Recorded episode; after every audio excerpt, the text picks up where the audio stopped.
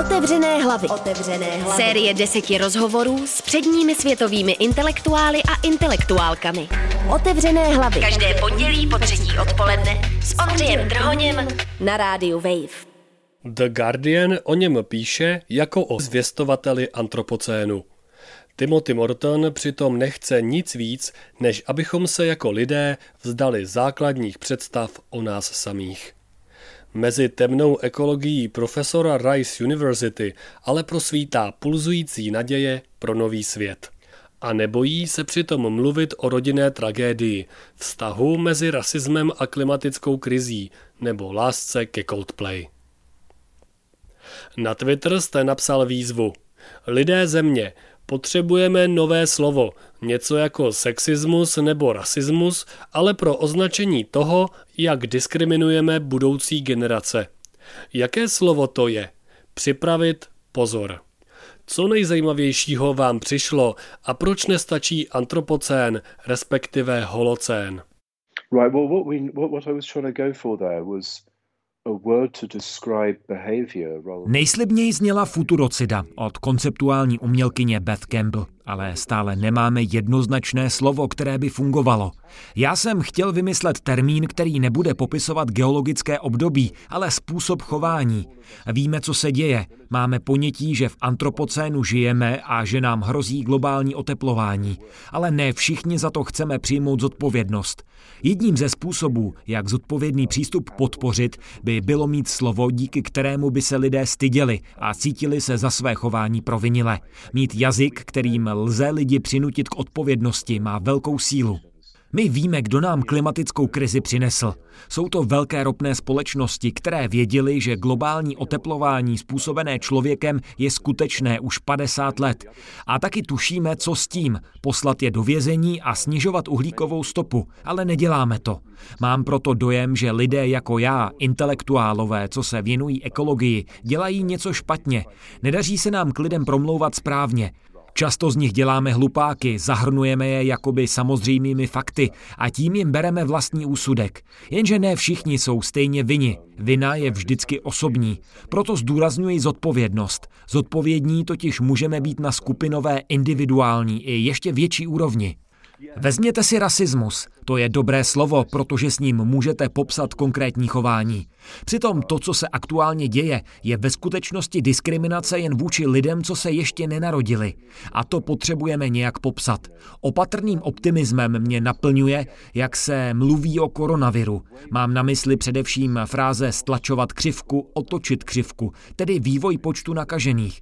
Vyjadřuje zodpovědnost za lidi, které vůbec neznáte a nemáte s nimi co dočinění. Je to apel, který míří do budoucnosti a ukazuje, že lidské bytosti dokážou přemýšlet v širších časových a prostorových měřících, než jsme si mysleli. Jedna věc je ale tyhle věci rozumově pochopit, druhá pocítit a v tom chci lidem pomoci. Koronavirová krize je dobrá příprava.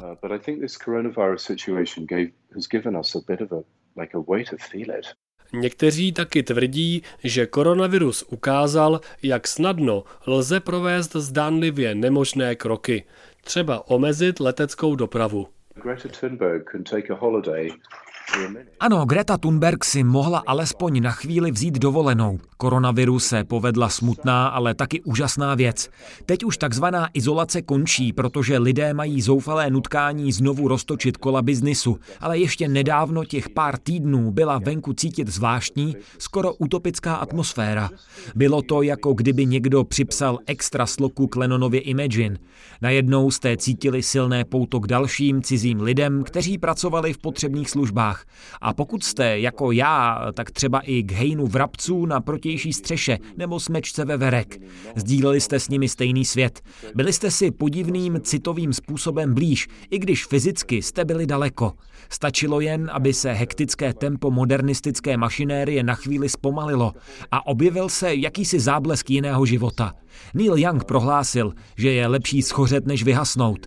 Smrt v důsledku nemoci COVID-19 je vlastně uhoření. Provází ji vysoké horečky, zápal plic. Podobně to je s globálním oteplováním, kdy hoří celá planeta. Zapálil ji přitom stroj civilizace a modernity. Stroj kapitalismu, který je na ohni spalování doslova založený. Není ale zajímavé zamyslet se, jestli nemůže smrt vypadat nějak jinak? Možná bychom jako lidstvo měli místo přerývaného hekání prostě pomalu zmizet, splynout s pozadím, vyhasnout. Tím mě přivádíte k dalšímu slovu, a to je vyhynutí. Má ho v názvu třeba hnutí Extinction Rebellion. Proč se vám nelíbí ani tohle?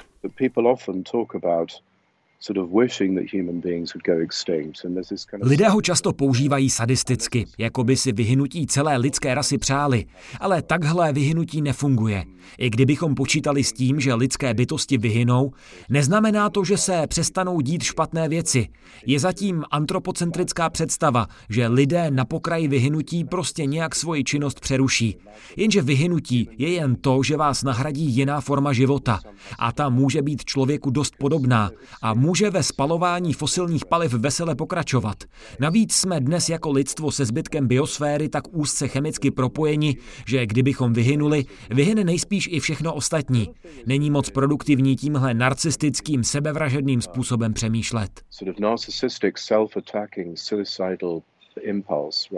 Slovenský filozof Lukáš Likavčan často mluví o vztahu mezi vizuální kulturou a ekologickou krizí.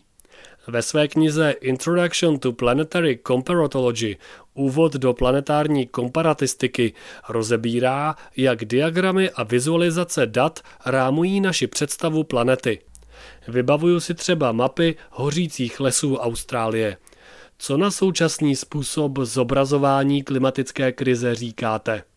This word hyperobject, right?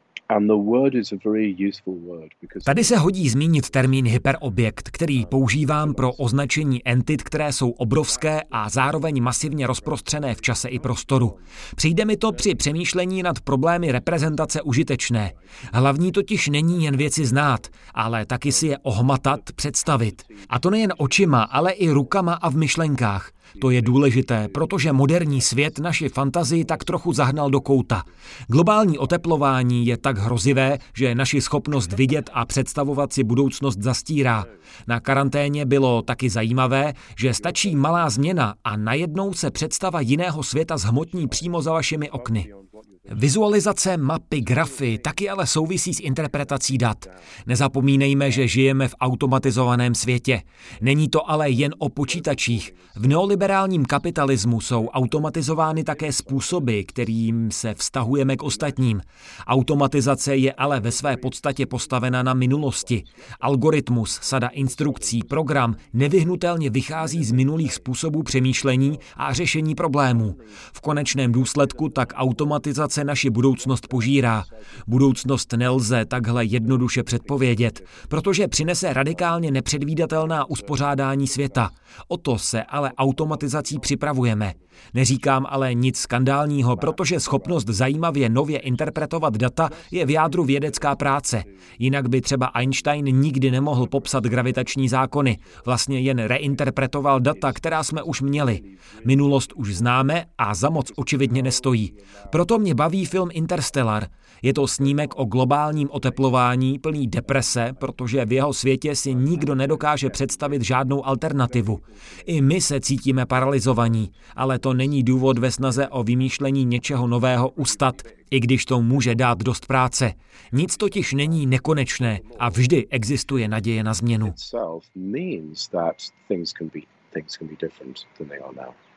Je koronavirus také hyperobjekt? It's a hyperobject. Um, it's everywhere. You can't see it. Rozhodně ano. Je všude, ale nevidíte ho. Můžete sledovat jenom jeho dopady, projevuje se v mnoha různých měřítkách zároveň. Dopadá na jednotlivce, na komunity celosvětově. Navzájem se ovlivňuje s jinými objekty. Emise uhlíku během koronakrize poklesly o 17%. To je obrovské číslo. COVID-19 je taky mimochodem dobrá příprava na svět globálního oteplování, které nejspíš mnoho dalších pandemií ještě způsobí.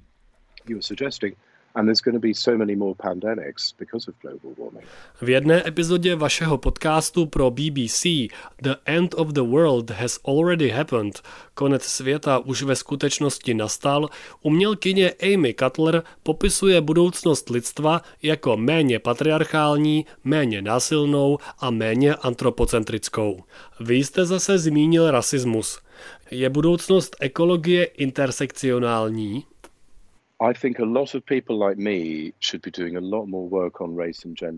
Rozhodně. Měli bychom se mnohem víc zaměřit na problematiku rasy a genderu a méně ukazovat prstem na nelidský svět.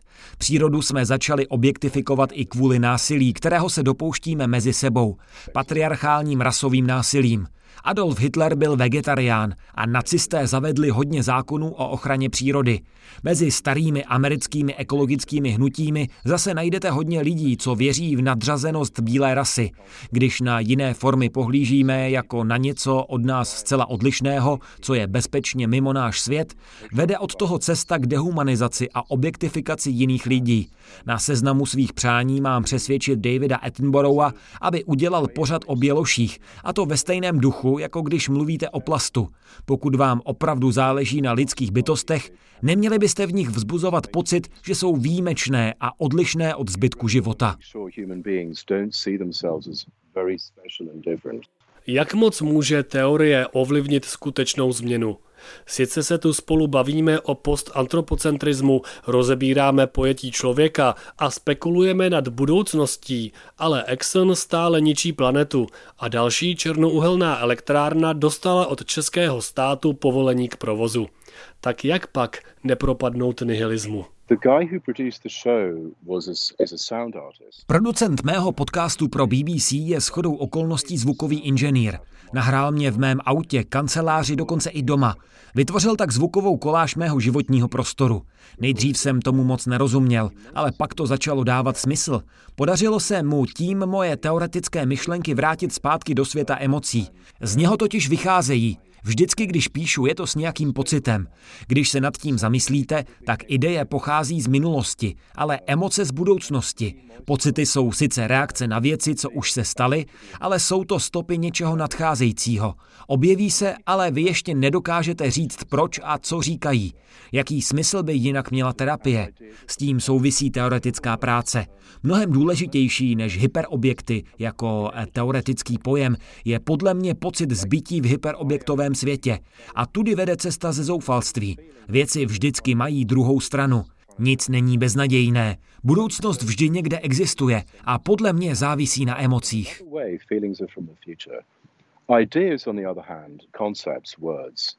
Are just the receipt that pops out of the cash register at the end of that process. Co se týče toho nihilismu, tak je pravda, že jen dalšími chytrými myšlenkami ho nevyřešíme. Zrovna mi zemřel otec a procházím obdobím silného zármutku. Ten se stal jakýmsi základním životním pocitem, zcela mne obepnul. A pokud se ho pokusím nějak racionálně zbavit, nepůjde to, nebo ho to jenom zhorší. Smutek rozechvívá mou současnost, abych se pak z něj vynořil do nové budoucnosti. Když máte sevřený žaludek, už nemůžete brečet. Je vám na zvracení. Je to, jako by vás doháněla ve fyzické podobě vaše minulost. Protahuje vás, abyste pak mohli být flexibilnější. Podobně to funguje na sociální úrovni. V Americe prožíváme kolektivní smutek z otrokářské minulosti, skrze který se musíme společným dlouhodobým truchlením dostat. A tím nemyslím jenom bělochy, afroameričany, ale všechny. Pronásleduje nás to jako nějaká noční můra. Mé dceři je 16, patří tak ke generaci Z. A stejně jako řada jejich vrstevníků a vrstevnic má silný pocit, že jí předchozí pokolení zničila život. Když to říká, má na mysli tisíce let dlouhotrvající nespravedlnosti. Ale přesto věřím, že nás to může vybudit k tomu, abychom vybudovali novou budoucnost. Jen si musíme dovolit si takovým procesem truchlení projít, i když je to obrovsky bolestné a obtížné. Jenže v tom je rozdíl mezi přežíváním a životem. Západní civilizace přežívala 12 tisíc let a téměř zabila planetu.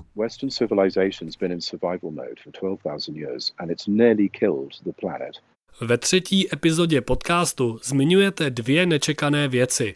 Rave a skladbu All I Can Think About Is You od Coldplay. Mluvíte o nich jako o prostředcích ekologického přemýšlení a koexistence. Jakoby v ekologickém myšlení byla tváří v tvář katastrofám i velká porce radosti maybe acid house rave culture was the last huge massive youth culture. Raveová acid houseová kultura byla dost možná posledním velkým hnutím mládeže předtím, než všechno spolknul internet. Nejlepší na ní byl pocit sounáležitosti s mnoha různými navzájem se překrývajícími kolektivy zároveň. Může vám to dát odpověď na to, proč vůbec měnit svět, což je projekt, který zahrnuje nejen konkrétní kroky, ale taky silné pocity, touhu. Mě bylo v roce 1980 88-20 a trefilo mě to napřímo. Mimochodem, vojáci trpící posttraumatickým syndromem nyní jako léčbu dostávají MDMA. Je to velmi zajímavá chemikálie, která ve správném prostředí může lidem se zpracováním smutku velmi pomoci. Druhá věc je, že podle mě je nejvyšší formou umění tanec. Existuje teorie, podle níž se jazyk vyvinul z pokřiku intoxikovaných primátů během oslav. I když se mnou někteří filozofové nesouhlasí. Podle mě je pohyb základní způsob bytí. Miluji pohyb a tanec je celý o pohybu těl. Co se týče Coldplay a All I Can Think About Is You, nejdůležitější je na ní refrén. Více hlas, který zní silněji a silněji s každým opakováním. A co je největší možný vícehlas, který si dokážete představit? Život na Zemi, biosféra. Ta skladba je pro mě love song jedné části biosféry, tedy nás, lidí, biosféře jako celku. My přece uvnitř ní žijeme, díky ní myslíme a to zcela doslova. Nikdy nemůžete žít o samotě. All I can think about is you je krásná skladba. Je to moje první volba, když potřebuji zvládnout smutek. A ohromně mě baví, jak je kýčovitá, ale přitom má v sobě jakousi nepopsatelnou tužbu. Taky se mi líbí, že popisuje evoluci jako nějakou chybu. Zpívá se v ní. Ryba vypadla z vody a pták se zasekl v zemi. Přesně tak se na zemi dostali plazy. Jsem zrovna na verandě, mám tu svou ještěrku, která je jen trochu vyvinutý půlec, jehož předchůdcem byla ryba, co už nemohla plavat. Vyskla jí voda a čirou náhodou dovedla ve vzduchovém vaku udržet atmosférický vzduch. Byla to nehoda a všichni jsme různými způsoby poničené zlomené bytosti, ale navzájem si pomáháme. To je dojemná a inspirující myšlenka. We're all disabled, broken beings, but we're all helping each other. I find this very moving and inspiring, this, this idea. Slyšeli jste rozhovor s filozofem Timothym Mortonem. Naslyšenou se u dalšího dílu série Otevřené hlavy těší Ondřej Trhoň. Otevřené hlavy. Otevřené hlavy. Série deseti rozhovorů s předními světovými intelektuály a intelektuálkami. Otevřené hlavy. Každé pondělí po třetí odpoledne s Ondřejem Trhoněm na rádiu Wave.